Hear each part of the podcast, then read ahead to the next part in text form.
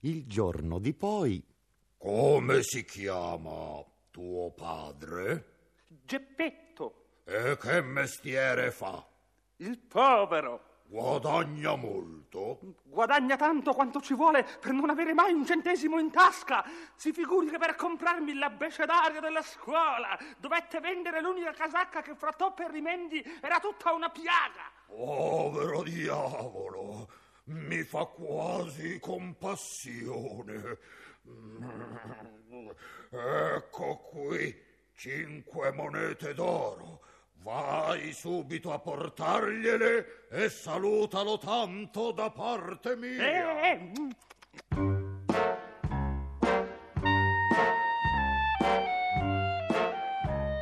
Buongiorno Pinocchio, com'è che sai il mio nome? conosco bene il tuo babbo. Dove l'hai veduto? L'ho veduto ieri sulla porta di casa sua. E che cosa faceva? Era in maniche di camicia e tremava dal freddo.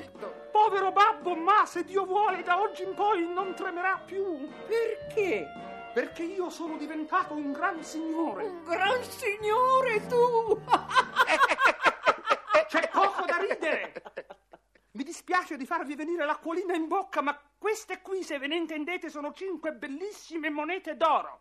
E ora, che cosa vuoi farne di coteste monete? E prima di tutto voglio comprare per il mio babbo una bella casacca nuova, tutta d'oro ed argento, coi bottoni di brillanti, e poi voglio comprare un, un abbecedario per me.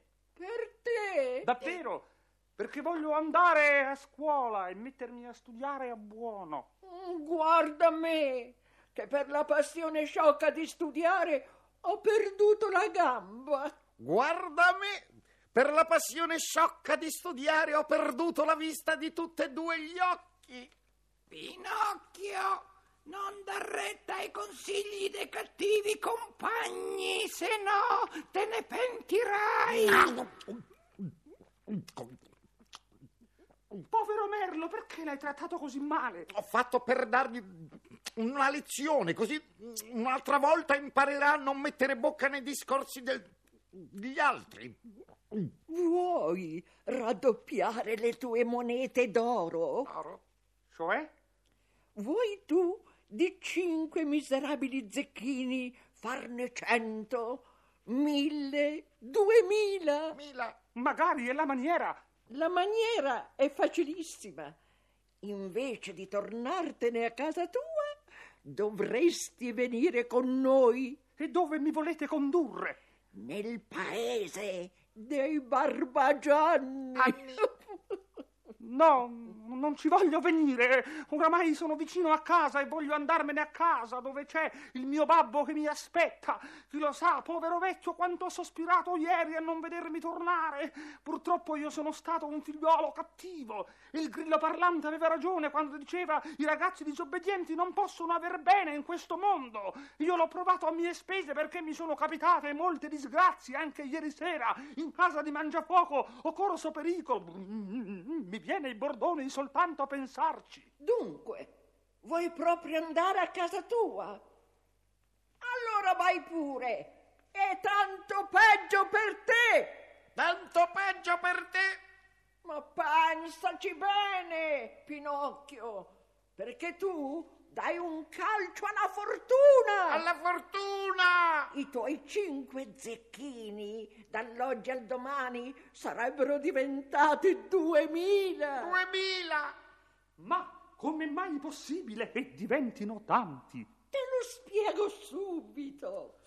Bisogna sapere che nel paese dei Barbagianni Gianni. c'è un campo benedetto chiamato da Ecco. tutti il campo dei miracoli. Acoli! Tu fai in questo campo una piccola buca Buca. e ci metti dentro, per esempio, uno zecchino d'oro. Oro!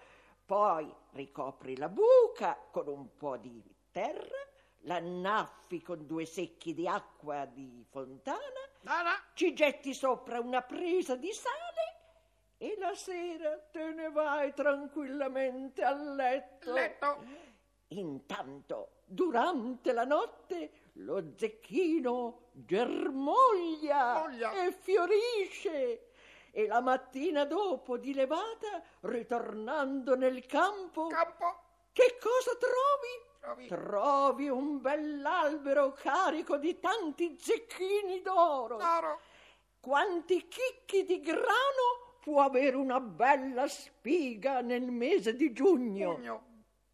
Sicché dunque, se io sotterrassi in quel campo i miei cinque zecchini, la mattina dopo quanti zecchini ci troverei? Uh, è un conto facilissimo, un conto che puoi fare anche sulla punta delle dita. Dita. Poni che ogni zecchino ti faccia un grappolo di 500 zecchini. Moltiplica il 500 per 5 e la mattina dopo ti trovi in tasca 2500 zecchini lampanti e sonanti. Anti, anti. Oh, oh, oh, oh, oh, oh, oh, che bella cosa! Appena che questi zecchini li avrò raccolti, ne prenderò per me duemila e gli altri 500 di più li darò in regalo a voi altri due. Un regalo a noi! Oh, Dio te ne liberi! Te ne liberi. Noi non lavoriamo per il vile interesse, noi lavoriamo unicamente per arricchire gli altri. Altri. Che brave persone! Mm, Andiamo pure, io vengo con voi. Cammina, cammina, cammina.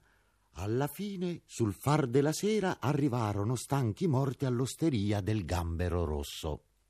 Fermiamoci un po' qui, tanto per mangiare un boccone e per riposarci qualche ora. A mezzanotte poi ripartiremo per essere domani all'alba nel campo dei miracoli. Quando ebbero cenato, Oste, dateci due buone camere, una per il signor Pinocchio e un'altra per me e per il mio compagno. Agno. Prima di ripartire schiacceremo un sonnellino.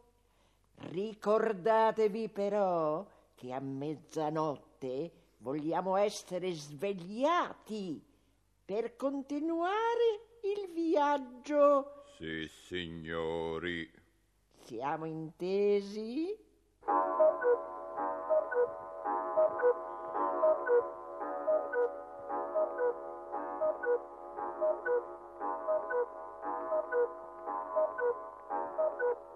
I miei compagni sono pronti. Altro che pronti, sono partiti due ore fa. E perché mai tanta fretta? Oh. O perché il gatto ha ricevuto un'ambasciata, che il suo gattino maggiore, malato di geloni ai piedi, stava in pericolo di vita. E la cena l'hanno pagata? Oh, Che vi pare? Quelle lì sono persone troppo educate perché facciano un affronto simile alla signoria vostra. Peccato, questo affronto mi avrebbe fatto tanto piacere. E dove hanno detto di aspettarmi quei buoni amici? Al campo dei miracoli, domattina, allo spuntare del giorno. Pinocchio pagò uno zecchino per la sua cena e per quella dei suoi compagni e dopo partì. Intanto, mentre camminava, vide sul tronco di un albero un piccolo animaletto che riluceva di una luce pallida e opaca, come un lumino da notte dentro una lampada di porcellana trasparente. Chi sei? Sono l'ombra del grillo parlante. Che vuoi da me? Voglio darti un consiglio. Ritorna indietro e porta i quattro zecchini che ti sono rimasti al tuo povero babbo, che piange e si dispera per non averti più veduto. Domani il mio babbo sarà un gran signore, perché questi quattro zecchini diventeranno duemila. Non ti fidare, ragazzo mio, di quelli che promettono di farti ricco dalla mattina alla sera per il solito, o sono matti o imbroglioni, dai retta a me, ritorna indietro. E io invece voglio andare avanti. L'ora è tarda, Voglio andare avanti. la nottata è Voglio scura, andare avanti. la strada è pericolosa. Voglio andare avanti. Ricordati che i ragazzi che vogliono fare di loro capriccio e a modo loro, prima o poi se ne pentono. Le solite storie, buonanotte, Grillo. Buonanotte, Pinocchio, e che il cielo ti salvi dalla guazza e dagli assassini. Appena dette queste ultime parole, il grillo parlante si spense a un tratto, come si spegne un lume soffiandoci sopra, e la strada rimase più buia di prima. Davvero, come siamo disgraziati noi altri poveri ragazzi. Tutti ci sgridano, tutti ci ammoniscono, tutti ci danno consigli a lasciarli dire. Tutti si metterebbero in capo d'essere i nostri babbi e i nostri maestri, tutti, anche i grilli parlanti. Ecco qui perché io non ho dato retta a quell'uggioso di Grillo. Chi lo sa quante disgrazie secondo lui mi dovrebbero accadere. Dovrei incontrare anche gli assassini e meno male che agli assassini io non ci credo né ci ho creduto mai. Per me gli assassini sono stati inventati apposta dai babbi per far paura ai ragazzi che vogliono andare fuori la notte. E poi se anche ritrovassi qui sulla strada mi darebbero forse soggezione, neanche per sogno. Andrei loro sul viso gridando signori assassini, che cosa vogliono da me? Si rammentino che con me non si scherza, se ne vadano dunque per i fatti loro e zitti. A questa parlantina fatta sul serio quei poveri assassini, mi par di vederli, scapperebbero via come il vento, caso mai fossero tanto ineducati da non volere scappare, allora scapperei io e così la farei finita per sempre. Si voltò a guardare e vide nel buio due figuracce nere tutte imbacuccate in due sacchi di carbone, le quali correvano dietro a lui a salti e in punta di piedi come fantasmi. Eccoli davvero! E non sapendo dove nascondere i quattro zecchini, se li nascose in bocca. O la borsa o la vita. O la vita, Via, via. via! Meno ciarle. Meno ciarle. E fuori i denari. Non, denari. non ne ho, non ne ho! Metti fuori i denari. Non ne ho! O sei morto. Morto, morto! E dopo aver ammazzato te, ammazzeremo anche tuo padre. Tuo padre! No, no, no, il mio povero babbo, no! Ma nel gridare così, gli zecchini gli suonarono in bocca. Ah, furfan. Furfante! Dunque, i denari te li sei nascosti sotto la lingua. La lingua? Sputali subito. Subito, subito! Ah, tu fai il sordo. Aspetta un poco che penseremo noi a farti sputare. Are! Allora l'assassino più piccolo di statura, cavato fuori un coltellaccio, provò a conficcarglielo a guisa di leva e di scalpello fra le labbra. Ma Pinocchio, lesto come un lampo, gli azzannò la mano coi denti e dopo avergliela con un morso staccata di netto, la sputò. E se io avessi tanto fiato da arrivare fino a quella casa, forse sarei salvo.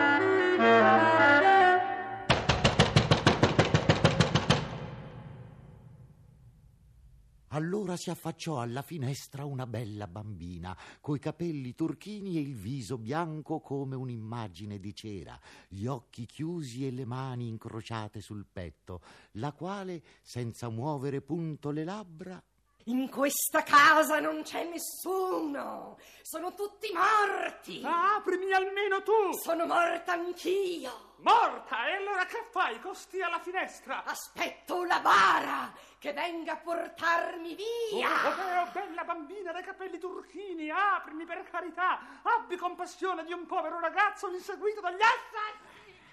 Ah! Ora non ci scappi più. Più, più! Dunque, Dunque, vuoi aprirle la Vuoi? eh, bocca? Sì. Sì, o no, no? no, no, Non rispondi? non rispondi!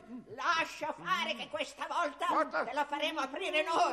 Noi, noi, noi! Ho capito. Bisogna impiccarlo. Impicchiamolo! Impicchiamolo. Impicchiamolo! Impicchiamolo! lo attaccarono penzoloni al ramo di una grossa quercia, detta la quercia grande. Addio. Addio! A domani. A domani! Quando domani torneremo qui, Qui. si spera che ci farai la garbatezza di Ezza. farti trovare belle morto. Morto, morto. E con la bocca spalancata. Cata! Oh, babbo mio, se tu fossi qui.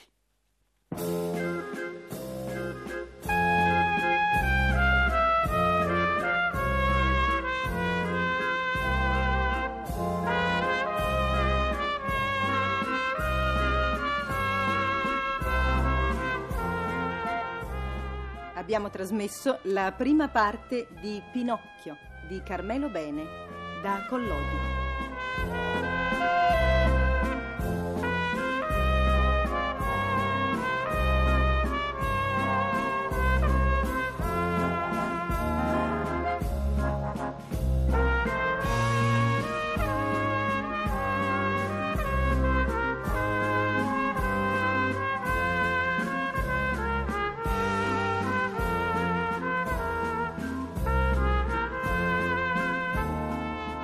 Pinocchio di Carmelo Bene da Collodi.